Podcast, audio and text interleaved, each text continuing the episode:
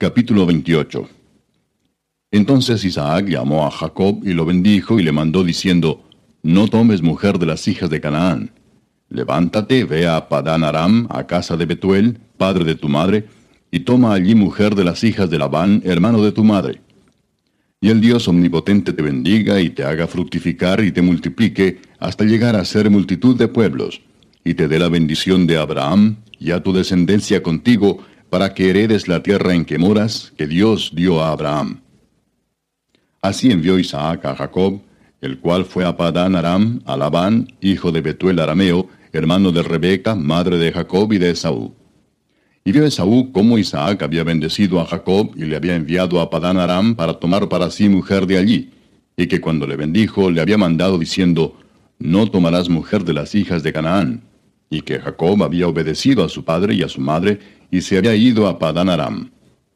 Vio asimismo Esaú que las hijas de Canaán parecían mal a Isaac su padre, y se fue Esaú a Ismael, y tomó para sí por mujer a Maalat, hija de Ismael, hijo de Abraham, hermana de Nebaiot, además de sus otras mujeres. Salió pues Jacob de Beerseba y fue a Harán. Y llegó a un cierto lugar y durmió allí, porque ya el sol se había puesto, y tomó de las piedras de aquel paraje y puso a su cabecera, y se acostó en aquel lugar.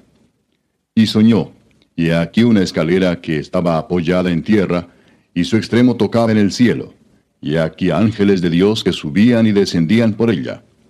Y aquí Jehová estaba en lo alto de ella, el cual dijo, Yo soy Jehová el Dios de Abraham tu padre, y el Dios de Isaac. La tierra en que estás acostado te la daré a ti y a tu descendencia. Será tu descendencia como el polvo de la tierra, y te extenderás al occidente, al oriente, al norte y al sur, y todas las familias de la tierra serán benditas en ti y en tu simiente. He aquí yo estoy contigo y te guardaré por donde quiera que fueres, y volveré a traerte a esta tierra, porque no te dejaré hasta que haya hecho lo que te he dicho.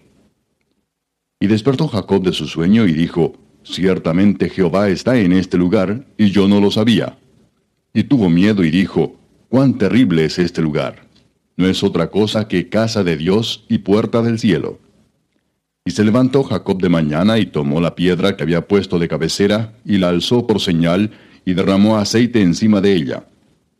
Y llamó el nombre de aquel lugar Betel, aunque Luz era el nombre de la ciudad primero. E hizo Jacob voto diciendo, Si fuere Dios conmigo, y me guardare en este viaje en que voy, y me diere pan para comer y vestido para vestir, y si volviere en paz a casa de mi padre, Jehová será mi Dios. Y esta piedra que he puesto por señal será casa de Dios, y de todo lo que me dieres, el diezmo apartaré para ti.